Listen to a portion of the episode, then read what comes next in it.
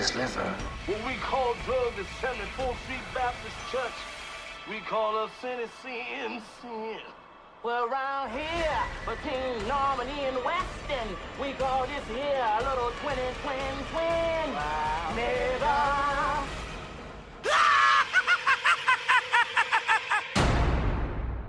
I so serious. Welcome back to the Why So Serious podcast. We are back for another movie review. Uh, me and Rashani are here today to review uh, one of my favorite films of 2018, uh, Vice, the story of Dick Cheney, an unassuming bureaucrat, bureaucratic Washington insider who quietly wielded immense power as vice president to George W. Bush, reshaping the country and the globe in ways that we still feel today. It was directed and written by Adam McKay, starring Christian Bale, Amy Adams, Steve Carell. Um, Rashani, first of all, what's going on, man? Oh man. Uh actually everything and nothing at the same time. Um just got back from a basketball game. Uh last game of the season for this team is on Friday.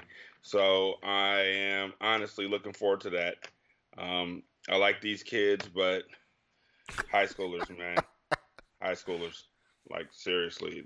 There's there's nothing quite like First of all, dealing with other people's kids suck. Like unless these kids have been around you long enough that you call them your kids, it's a bad experience because other people's kids are just inherently like not what you want them to be. It's not like they're bad people. It's just they're not they're not configured to your standards yet. Mm-hmm. And with high schoolers who this is the first time you're seeing them, they argue everything, bro. Like like everything. Like, hey, the sky is blue. No, it's not. It's gray. No, the sun is out. No, it's not. It's raining. No, it's summer. No, it's not. It's winter. And it's everything. It's just like that. So I need a break from high schoolers. Um, I don't know. I just suppressed like three jokes right there that were not in any way, shape, or form appropriate. Um, but yeah, I just I, I'm I'm done with that. I'm ready to be able to go to movies whenever I want to. Um, I deserve movies, so. Um, but everything's good. Everything's going real good. Good. Real talk. Good, good, good. That's what's up. Uh, yeah, I remember AAU ball from sixth grade, uh, actually like fifth grade, all the way through high school. Then I played JV one year, my freshman year, then varsity three years, and I was playing football. So I I'm not a parent, but I saw my parents running around, and they weren't coaching. And so you're doing the running around with your kids and coaching. That's a lot.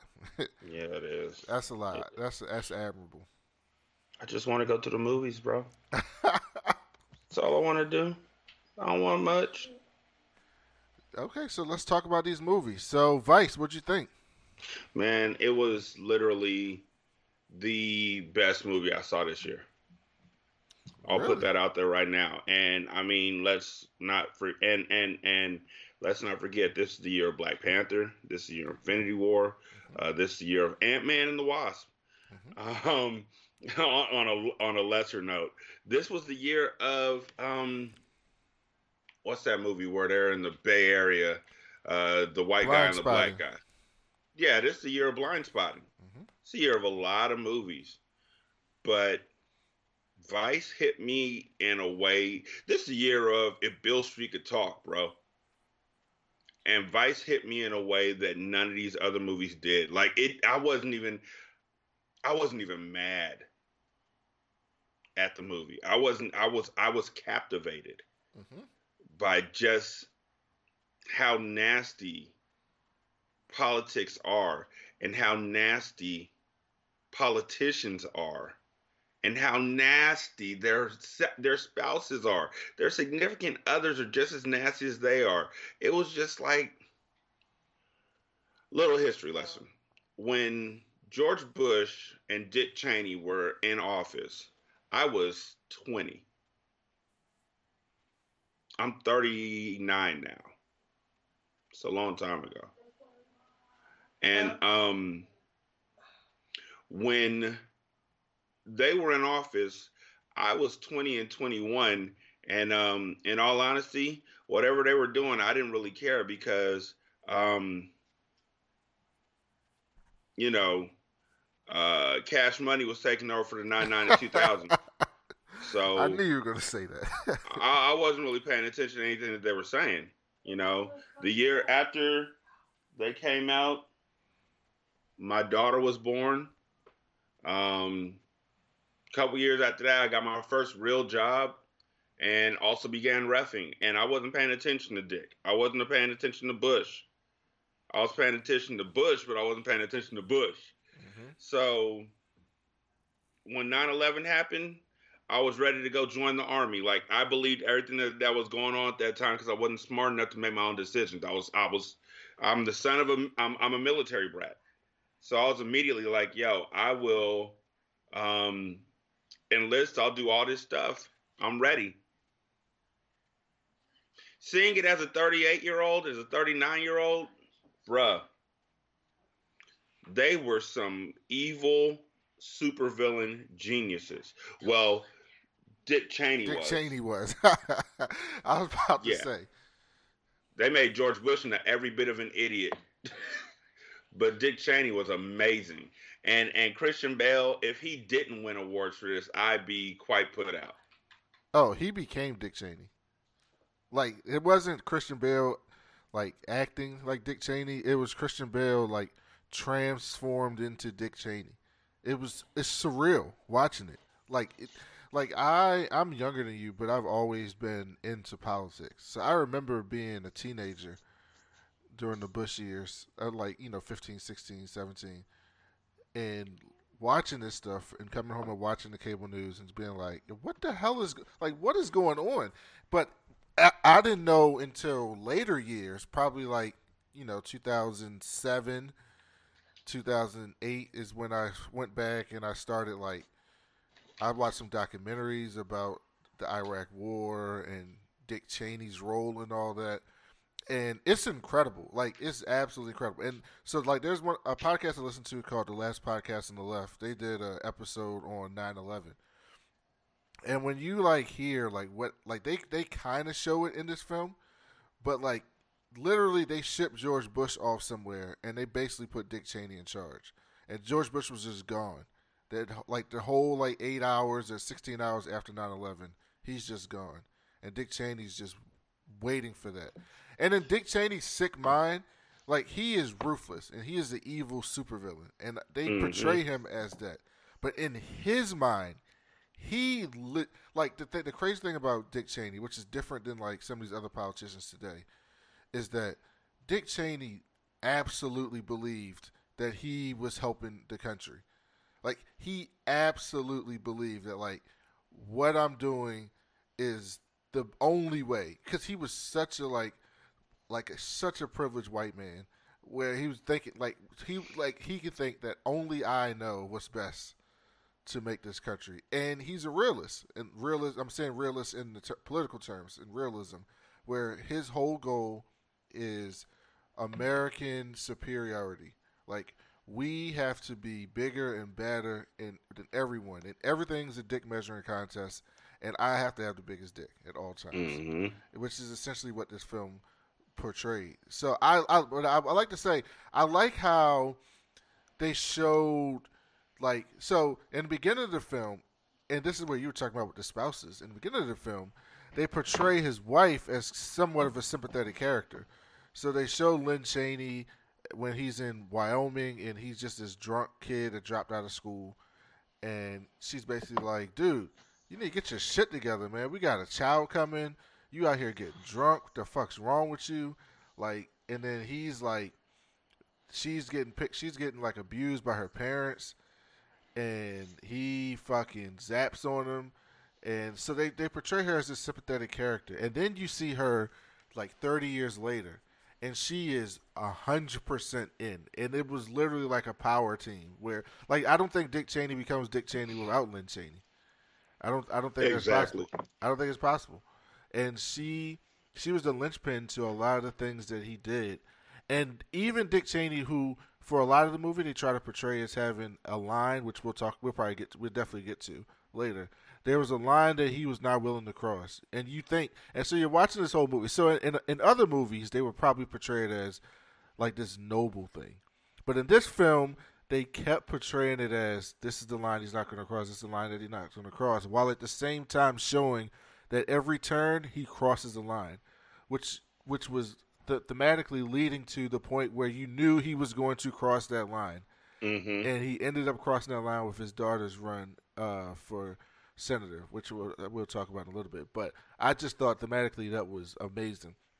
Um, uh, Rashani, so one of my favorite, my actually my favorite part, and I think this person got snubbed completely in Oscars talk, is Steve Carell as Donald Rumsfeld. What do you think about Yes, him? he was amazing, and um, to see Steve Carell play this sort of a character, I think that this is the character that he's been licking his lips to play for most of his adult years. Ever since he became Beard Bear, whatever the ladies would call him, this was the character that he was made for. Just the laughing eyes, but just the most cutthroat of mindsets and and and it was beautiful like his portrayal was amazing i'm shocked he didn't get nominated for a supporting actor role because he fell into that role so thoroughly that you really did think he was rummy Mhm. like And they nominated to- Sam Rockwell, which i was gonna say to to to give it to sam to give it to sam rockwell and not him was amazing to me amazing. that should have never been I have no idea what film they were watching. Donald Rumsfeld is one of the biggest in real life, one of the biggest warmongers we've ever seen. Like that dude would want to go to war for anything, anything. And when you watch this film, they show how like from the '60s, it's like Dick Cheney and Donald Rumsfeld, essentially from the '60s, were pulling strings, which all led to what they were able to do after 9/11. Like the amount of executive power that was in that branch that the Bush administration took advantage of that was not designed that way originally with the Constitution. I always say like especially as a black person, we're always on social media and we talk about like and when you see people praising George Washington and the founding fathers, it's always like fuck them, they were slave owners, and that's true. I'm not, I'm not taking that back. But the idea of America and the, like at the time is fucking crazy to think that like people thought about like everything that's in the Constitution and like running the country and the ideals of what America should be without racism, sexism, homophobia, et cetera, et cetera, et cetera. So Dick Cheney and Donald Rumsfeld saw that shit and they basically were like, "Oh, we can exploit this shit. We can pull this string here. We can pull this string here. We can pull this string there." And then, and it's and it's like that thing where people talk about Republicans and they talk about like why do poor white folks always continue to vote Republican even though none of the policies support them. And in fact, some in some parts of the country, it hurts them even more than us. Like if you go to some rural part in the South where they didn't expand Med- Medicaid, they're fucked in the poor in the rural rural country south, and it's all because a, the white a lot of white people believe that someday they're going to be rich. So instead of saying rich people got to pay higher taxes, their their idea is, well, I'm going to be that person one day, and I don't want to pay seventy percent tax. So I'm not going to vote for it now, even though it's screwing me over right now. And in this film, Dick Cheney and Donald Rumsfeld were basically like, "Oh, we're to be in a position to take advantage of this shit one day."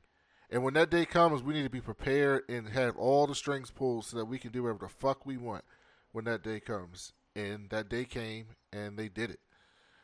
Um, what'd you think about? Um, what'd you think about how he rose the ranks in Washington?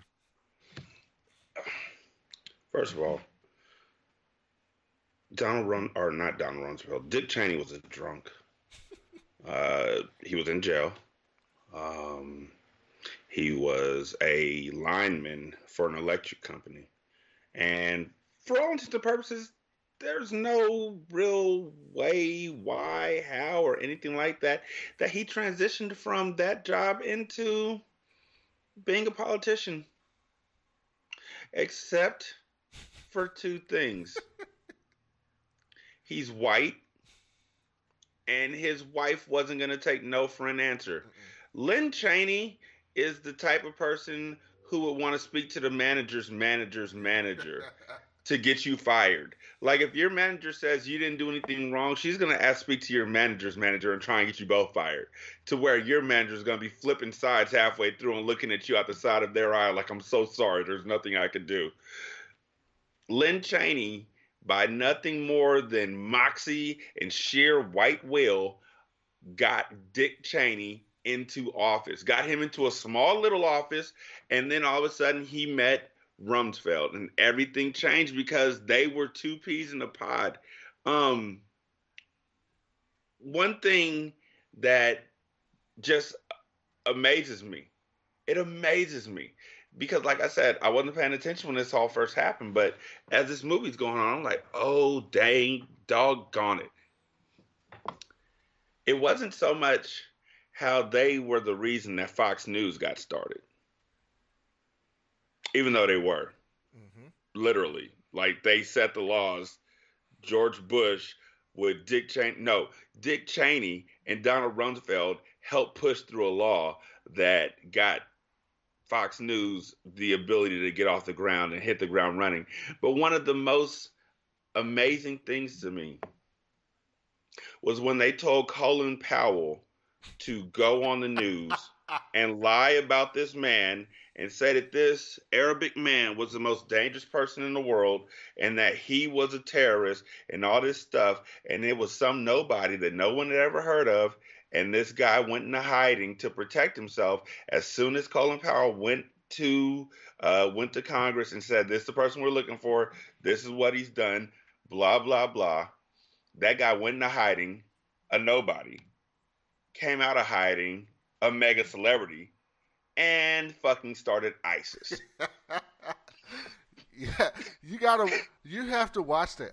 Listen, that you know that was one of the craziest parts of the scenes in, in the movie to me because I, like, my, my, wife didn't know it was coming either, and so and she and I watched that that um press conference live. Like I remember watching Colin Powell do that. That was on C-SPAN. Like it actually happened, and it, you're watching him and you're watching his face, and you're like, they really sent this black man out here to do this. Like it's that's mm-hmm. essentially what it was. They were like, we're gonna send a black man out here to take the bullet, and and because at that point, no, like Dick Cheney, I mean not Dick Cheney, but George Bush's um, approval rating was in the shitter, and so was Dick Cheney's for the most part. It, the only person in that administration that America, quote unquote, America trusted was Colin Powell people on both sides of the aisle have respect for him. Democrats, Republicans, general people in the country. Everybody might not agree with his politics, but everyone had respect for Colin Powell at the time. And so they said, We're going to send you out there. And we're going to send the most respected person out there to tell the biggest lie you've ever told in your life. it's just it's absurd when you think about it. Like, it's so absurd when when you think about the uh, the stuff that went on with this administration. Um, I found Dick. I found this film to be refreshing in a way that they wove in comedy in a way that absolutely made the film better and absolutely got across very like politics is very minutia heavy. Like there's a lot of stuff that like in politics that skates by because people just don't want to listen or read or learn or they don't give a fuck. So you say Guantanamo Bay, and, they, and people go, "Oh yeah, that's a place where they, you know, they put terrorists, right?" But it's so much more than that. And so, one of the most powerful scenes in this film was the scene in the restaurant where the waiter comes up there and he basically gives them a menu of like fucking torture. And he's basically like, "Well, you can do this, you can do this, and you can do this, and then you can cover it up with this." And he mm-hmm. and they mm-hmm. presented it in a way like a person, like a, a really good waiter at a nice restaurant would tell you about the menu and it's crazy because that's exactly how they saw it. Like it's like, oh, we'll take this, we'll do this, and we'll do this, and and, and then they'll like it. And they didn't give a damn, and it was presented in a way that anybody who goes to see this movie can understand it without having to like go read a law or go to school for politics or blah blah blah blah blah. Like anybody can watch this film and see that these dudes were supervillains. And here's another thing that wasn't talked about in the film directly, but they alluded to it. And I don't know if you knew this, uh, Rashani, but they kind of allude to this. But so when George Bush was running for president, his father told him, "Do not bring Donald Rumsfeld or Dick Cheney into your uh, into your cabinet.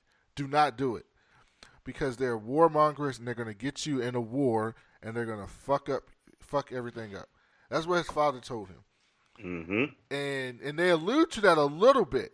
They they, they kind of show like how George H. W. Bush didn't really fuck with Dick Cheney because during the time that he was in office, Dick really didn't have any. That was the part when he went to um he went to work for Halliburton. He really didn't have a job in government um, during that time, and so he and and uh, Rumsfeld was out too, really, and Dick George Bush brought him back because he somebody got in his ear and told him you need Dick Cheney, and that's why he brought him back. But his father was telling him don't do it, and he and Dick Cheney got in. And legit, he was only supposed to run the vice presidency and to pick the vice president. And Dick Cheney, with so much arrogance, goes, "So I'm gonna I'm gonna head up your uh, vice president search committee." And then he comes back and he goes, "The answer for your vice president is me." Like, can you imagine the audacity of that? Like, that's so audacious and incredible. That he But by that. that point in time, he had reached his final form Mm-hmm. of just untouchable. Like he just believed himself that, like, in movies, as in books, the one thing that they state over and over again in these form of books, rather, is that the villain, the best villains, think they're doing the right thing. The mm-hmm. best villains think they're on the on the good guy side. The best villains think that they're supposed to be doing what they're doing. Even if they're doing horribly wrong and everybody else sees it, the villain still believes they're doing it for the greater good. Mm-hmm.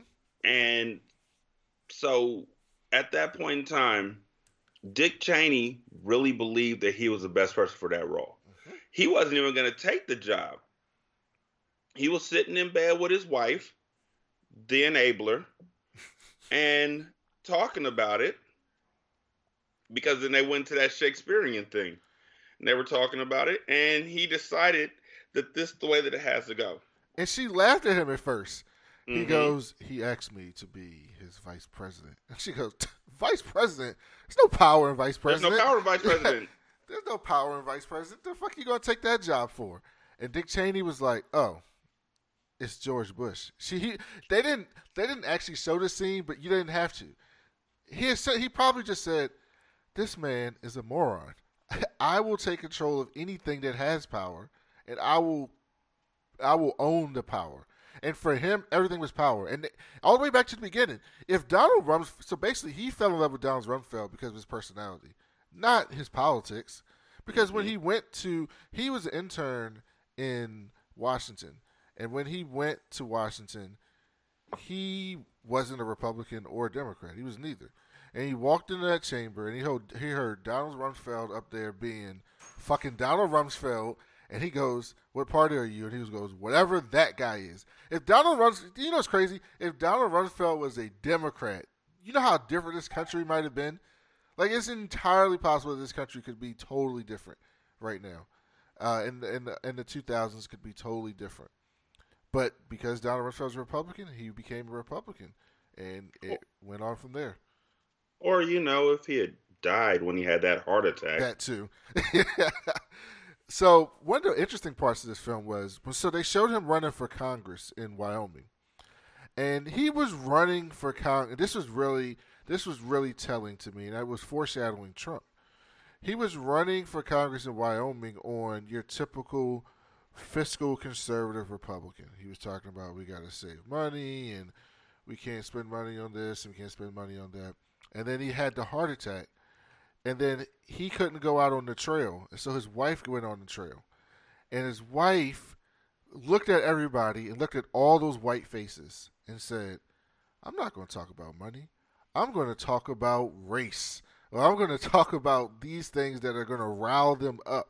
And she Mhm. went on and she brought that. She basically did what the Republican, what what a lot of the Republicans do, is they they hide they they push their rich person agenda on poor whites by couching it in their own bigotry. And so they use their bigotry to help them get over, and they give that bigotry to those people so they are happy while still holding them down to prop themselves up. And she figured that shit out on the flash and just started giving speeches on that, speeches on that, and got her husband. She literally got her husband elected. She did all the work.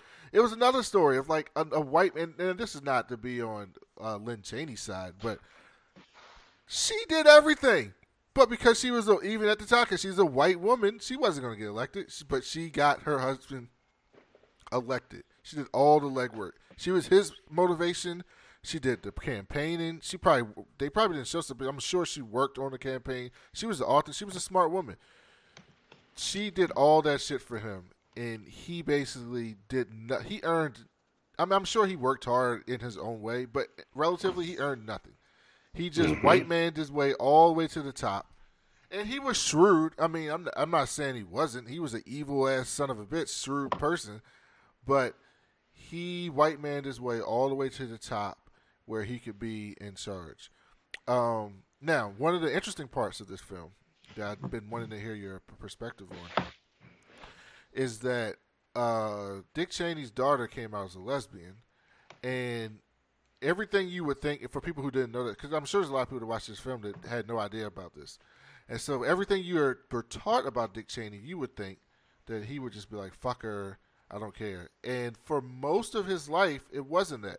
For most of his life, he was like, "That's my daughter. I'm accepting that. I'm happy for you.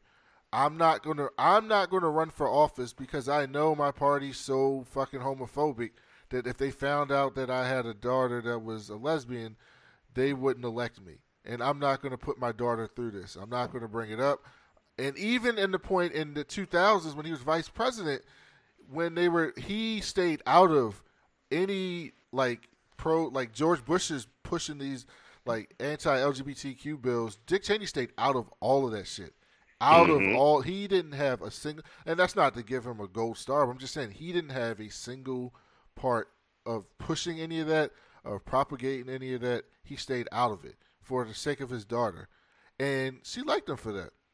And then his other daughter, who you could tell was the Liz Cheney, who's in office right now, who is the daughter that he liked.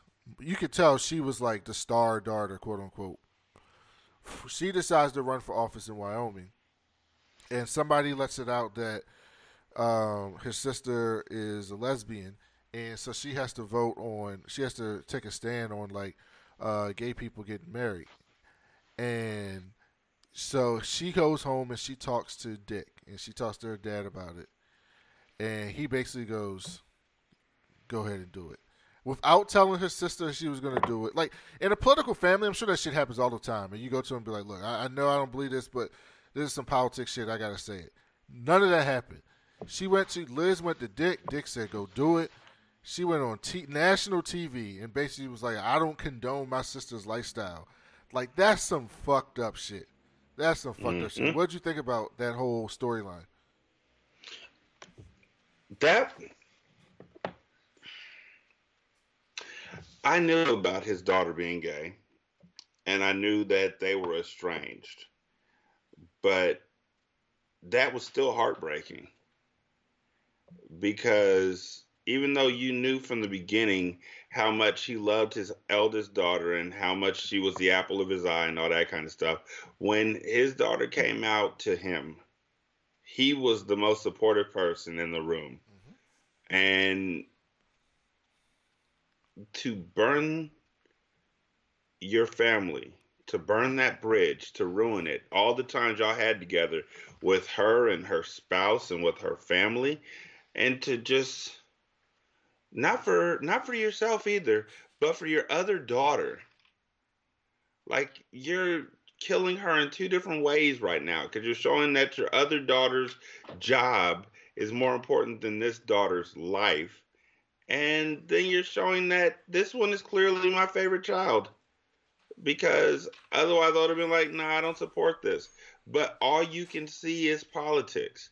All you can see is the next step and power. And it, it, it was sickening. It was straight up sickening to me. Um, yeah, it was. It's hard to watch. And the, the another part of this film uh, that we're talking about, because I'm not even gonna say. It. I mean, obviously, we always spoil shit, but so there's a narrator throughout the entire film, and and beginning the film, he's like, "How do I know so much about Dick Cheney? You'll find out, right?"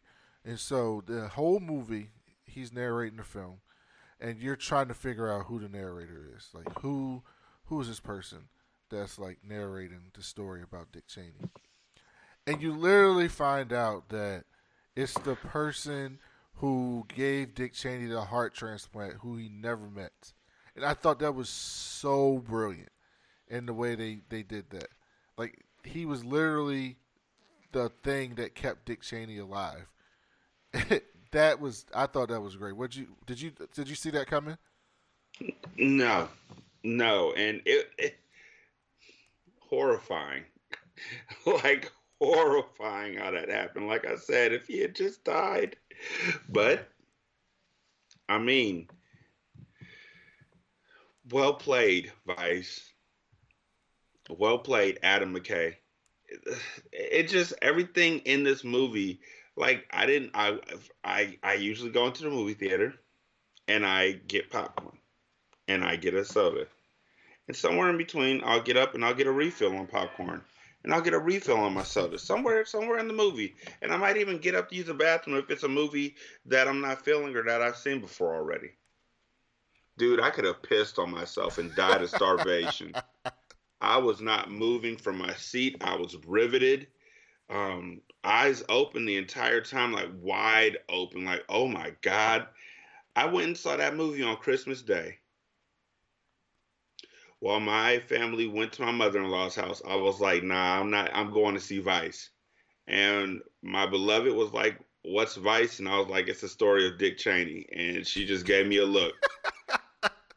Bruh, when I say as soon as this movie's available on Vudu, I'm buying it. Mm-hmm believe you me and everybody's gonna watch it this is gonna be like the movie that your mother-in-law forced you to watch at thanksgiving one of them uh, tyler perry plays i'm gonna just pop up at people's houses on like thursday night dinner and be like yo we watching vice tonight boom here it's it enjoyable it's exactly. fun it's uh, it's it, i mean it's serious and it hits you and it's absolutely a film that we needed at this time because it basically shows you that like as fucked up as the George the Bush administration was, Dick Cheney knew what he was doing to an extent. But it shows you that like the problem with putting executive power and giving power to the executive branch without checks and balances is not even I mean as fucked up as and bad as the Bush administration is, it's not even that. It's when you give that power and no checks and balances to a person who's a fucking moron like Trump. And so you you put all those things in place, and then this idiot comes in who doesn't know anything, and is just as evil but stupid. Like Dick Cheney is evil, but he wasn't a stupid man. He he was a shrewd fucking politician. Mm-hmm. This person now you have someone who's just as evil. That's a moron, mm-hmm. but that mm-hmm. has all this power as well, and that's scary as shit for the country.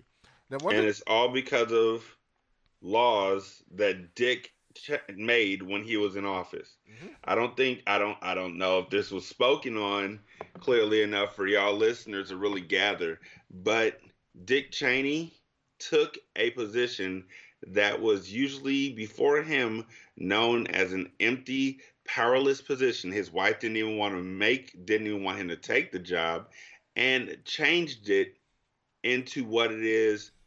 Not even now changed it into what it is for him because Mike Pence doesn't have that power. Nope. He doesn't. Nobody. Dick Cheney walked up to a broken down car, made it into a Lamborghini, and then put a kill switch on it that required a certain code and ways of key turns in order for it to start. And then he drove that mug till the wheels dang near fell off and then he offered it to anybody else who wanted to take it, and nobody else could start the car. Nobody else is going to be able to do what Dick did. Nobody, ever, And, unless Dick Cheney starts being vice president again. but also, in order to get Dick Cheney, you have to have a George Bush. So, for Mm. example, as as fucked up as Trump is, Trump, Dick Cheney wouldn't exist under Trump because Trump's ego is way too big to allow Dick Cheney to be in charge and do the shit that he did under Bush. Yeah, he fired him. Yeah, Trump would have fired him. Trump would have fired Dick Cheney after one year. He'd have been out. It would have never made it that far because he, he his ego couldn't take that. And George Bush. So that's another thing. So one of the one of the complaints that some critics have and some people who saw the film is how they portrayed George W. Bush. Um, some people thought that they portrayed him too much in a positive light like as this lovable moron who just got taken advantage of, and then other people thought that they portrayed him as too stupid and that he was more complicit in real life than he was portrayed in the film. Um, what what what what did you think about how they portrayed George W? I thought it was hilarious. Because the dude was an idiot. And every time I look at George Bush, even right now, the candy passing George Bush, the the one that wants everybody to love him, I, I still just think about that nigga literally got a shoe thrown at him. I think about that all the time. He chokes on a pretzel. I think about that all the time. Here's the and thing, so, though. That shoe throw was one of the fucking G's moments in President, though. He ducked that motherfucking shoe and stood right back up and kept going. No, he ducked it like it wasn't the first time he's had a at him. That, that's really it. If you can, if you can matrix a shoe like that, my mom used to swing at the back of my head when when I walked in front of her and I'd be talking, and when she heard something she didn't want to hear, I get popped in the back of the head, and it got to the point where I was able to time when she was gonna swing, and I could duck that shit and keep walking like nothing happened. Like just keep talking and keep whatever, and she was swinging, I would duck, and it would be glorious. He's gotten shoes thrown at him before, but he was a. I, I I didn't know how much of a party kid he was. Oh yeah. Like for John McCain when he was running for president, they laid all his sins bare in Rolling Stone. I read that article over and over again. It was greatness. I didn't read anything on George Bush because again, I didn't care.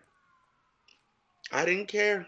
I voted for John Kerry, but eh. No, wait, Dan Quayle. Wait, I don't even know who was running No, against John Kerry. The first time was Al Gore. Al Gore. Yeah. Right, that guy. I voted for him. Didn't care.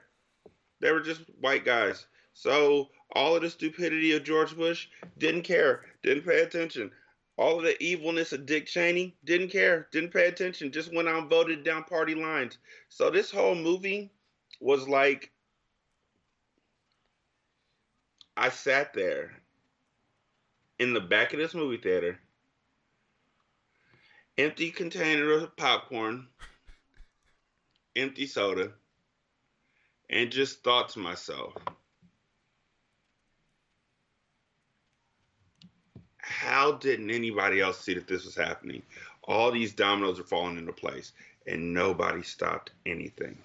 And then I was like, I didn't pay attention. So why were they? Dick Cheney was a, a, a old looking, like soft spoken, uh, gritty, just when he wasn't there, folks didn't notice he wasn't there. When he was there, folks didn't want him there because he was with Rumsfeld. And At one point, they show like where he had an office at, and he had an office in the White House. He had an office in the Pentagon. He had an office in the State Department. Like he was literally running Everywhere. the entire country, like Mhm. just running everything. literally, not like even like literally going from place to place, telling them what to do. Like it's crazy. It's crazy when you think about the shit that was happening then. And Rums and, and the one of the funniest parts of the scene was at the end when they needed a scapegoat and they scapegoated Rumsfeld. Mhm. And Rumsfeld was like, "Oh, you're try- you're you're fucking me over, Dick, aren't you?" And he's like, "Oh, all right, yeah." He's basically like, I, I respect you. I taught that. I I, taught you that. Had it, I had it coming, you know, whatever. Yeah, you know, okay. Like, yeah, it's your time. Yeah, it's my time. Everything in this movie was just wonderful. Absolutely. Um, That's really all I can say. It was it was everything. oh no, I got it was something like- for you to say. Were you sho- how did were you shocked to see Tyler Perry as Colin Powell? Why you got to do that? why why why why why why why you got to do that? I, I was I was all happy. Um.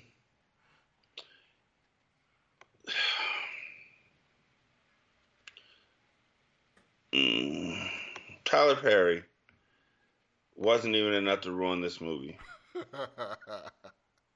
I saw Tyler Perry and it was just like, uh, okay, let's get back to how uh, Dick Cheney's tearing people a new one from behind closed doors. So I was more surprised they didn't give Condoleezza Rice more of, uh, like, I don't even think they mentioned her by name. yeah, they mentioned her. She was in the war room. Oh, I know she was in the war room. I just don't think they gave her too much of a, a role or a part or anything. No, they didn't give so, her too much of a role. Um, so that was what was surprising to me because I, when I was back then, I thought Condoleezza had more power than Dick. mm-mm, mm-mm. Yeah, thought it. I was wrong. I apologize. Also, the last uh, other funny thing was um, them showing the scene of him shooting that man in the face. Listen, you don't know how powerful Dick Cheney was. He shot a man in the face. And the dude apologized. That man apologized to him. And Dick Cheney to this day, to this day, has not apologized to that man for shooting him in the face. and won't. He's gonna take that one to his deathbed. It like won't. you know why that happened. And I mean, if I didn't distrust politicians so much, I would say Dick Cheney is working somewhere right now. Like he's seems like the guy who's always gonna be behind closed doors. Period. Yeah, absolutely. Um, so out of uh, out of ten, actually, I want to play a clip from Vice. Uh, let me see here if I can get it. I want you to be my VP. You're the solution to my problem. I'm CEO of a large company. I have been uh, Secretary of Defense. I have been Chief of Staff. Uh, the Vice Presidency is mostly a uh, symbolic job. Right, right. I can see how that wouldn't be uh, en- enticing to you. However, the Vice Presidency is also defined by the President. If we were to come to a uh, different understanding, Uh huh. Go on. I'm listening.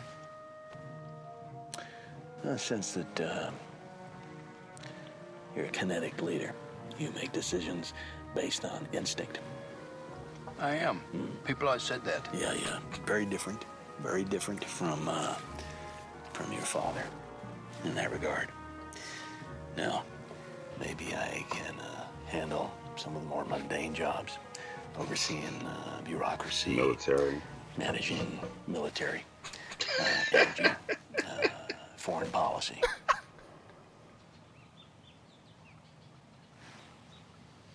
Dude. That sounds good. That's so good. Oh my god! If that listen, here's the funny thing: if that is the actual conversation, is that how it went down? That's one of the most remarkable political conversations ever. Like, can you imagine? Like, that's absurd. but it's, it's I'm, I can imagine that's probably how it went down. Uh, all right, before we get out of here on Vice, uh, out of ten, where do you give this film, Rashani? 10. I don't do it too often, but when I do it, look, people, if I give a movie a 10, go see it. Drop everything, go see that movie. So far, the 10s I've given have been The Incredibles 2. If Beale Street could talk, I gave a 15. and Vice. Vice gets a 10. Vice will get more. but in all honesty, I'm still a little bit salty about how they're really the reason why Fox News is here now. so I'm gonna limit my, I'm gonna curb my enthusiasm a bit. But it's an amazing movie. Christian Bale did a phenomenal job. Uh, Steve Carell did a phenomenal job. Amy Adams did a phenomenal job. Sam Rockwell played a great dummy. Mm-hmm. Everything was amazing in this movie, and you gotta see it. Again, There's no other way to put it. You gotta see it. It's still in theaters. Go see it.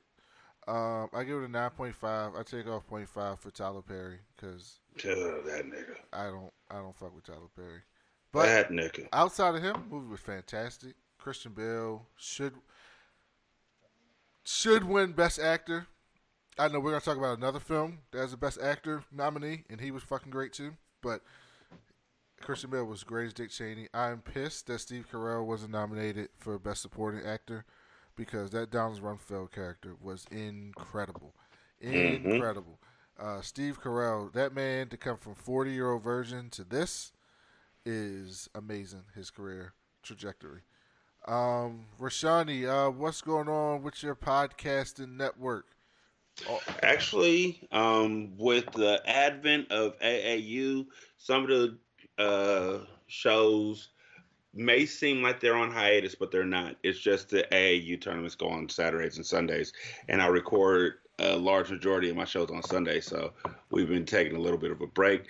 But don't worry, uh, Unburdened and the Dream Team will both be back this Sunday, uh, and Storytellers will be out soon. It's just that two of our uh, hosts are about to get married, not to one another. So they're each uh, getting things put together for their weddings. Mm-hmm. And that takes precedence, you know. Love and happiness. Al Green said it was great too. Um, thank you to everybody who uh, donated uh, for my youth basketball teams. Um, the turnout was amazing. We were able to purchase and received uh, seven new basketballs. Uh, we got two uh, bungee cord resistance uh, trainers with the harnesses and everything. Um, we got cones. Uh, we got dribble specs, which are glasses that go over the kid's eyes so then they can't look down at the ball while they're dribbling. Um, we got tennis balls, so then while they're dribbling with one hand with the drill specs, they're throwing tennis balls off the wall and catching them. Just a, a ton of little things that'll help these little kids become great players. And it's all thanks to y'all. So thank you so much. We greatly do appreciate it. Brandon, thank you so much. We're in your debt for a long time. Um, but yeah, that's what's going on with us right now. No, that's exciting. I'm happy about that. I'm glad uh, almost everything is replaced now, so mm-hmm. the kids can be successful. Basketball was a big part of my life growing up, so I get it. I get it. Um, but uh, we are going to be out with Rashani and I, since basketball's almost over, are going to really try to rapid fire get some of these reviews out before the Oscars come out later this month. Um, so just stay tuned to all of those things. Um, next week we got Blurred Vision from the Blurred Comics podcast coming on to talk with us, me, Mike, and Devin. So stay tuned for that. Um, so listen to this, uh, Rashani. Remember how I was telling you how we're doing the shitty movies every month? Yeah. So mm-hmm. uh, this month, I I I surprised everyone. I said I got a movie that you guys probably weren't thinking about. We're going to review Jean Claude Van Damme Street Fighter and and you know and you know what it turned into?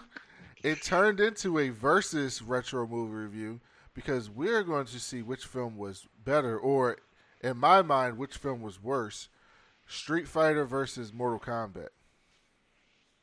You know, Mortal Kombat was such a horrible. No, let me take that back. Mortal Kombat wasn't the horrible movie. Mortal Kombat Annihilation, Annihilation yes. was a horrible movie. Annihilation was the one where they had the animalities. Yeah, yes. And, and, and I remember watching that movie with one of my good friends and my brother, the punk ass. And uh, we went and sat in the theater and watched that. And I remember there was a point where somebody stood up in the theater when oh, Liu Kang um, turned into a dragon, and then Shang Tsung turned into a dragon, and somebody stood up in the theater and said, and I quote, "You have an animality? Well, I have an animality too. Rah rah." and it actually made sense within the movie. That movie was so bad that I don't know because it didn't have the John Claude Van Damme or the Raul Julia name um, behind it, and you could tell the Raul Julia was having fun with Street Fighter. That Tuesday line, I still use that. You know, the day that you stood up against me was the biggest day in your life, but to me, it was Tuesday. And I know that's paraphrasing. He actually said the day Bison came to your town was the most important day of your entire life, but for me, it was Tuesday. and whenever I think about that, I think about I Love McConan. How I had the town going up on a Tuesday. Um, that movie's awful, but it's not. It, it's better than it's it's not better than the regular Mortal Mortal Kombat. But if you would say Mortal Kombat Annihilation, then we'd have an argument on our hands. so yeah, that's I saw a retro review for February. That's going to be sometime later this month. Uh, but you can subscribe to our show on iTunes, Stitcher, Google Play, Spotify, anywhere you get your podcasts at. Please leave us a five star review. Uh, those helps us out a lot. Uh, like I said, Rashawn and I are going to be knocking these movie reviews out, so please check those out. Let us know, give us some feedback, and we'll talk to you later. Mm-hmm. Peace.